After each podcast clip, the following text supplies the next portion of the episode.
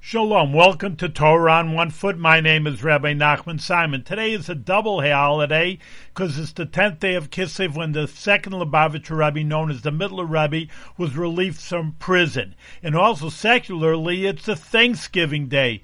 So we always have to remember as a Jewish person that it's not only one day a year we thank Hashem, but it's every single day. But it's an auspicious time that we have to thank that we have the Rebbe's to lead us and to give us the deeper meanings of Torah, to understand godliness in this world. So a Jewish person's always thanking Hashem. On the other hand, that there are special occasions when we do thank Hashem. So we have to remember always in our prayers, be thankful for what we have. And also, we see in the Parsha of the week that uh, Leah, the mother of Judah, she also thanked Hashem when she had more than her portion, fourth son. So we have to realize also we have a tremendous, tremendous of blessings in our life.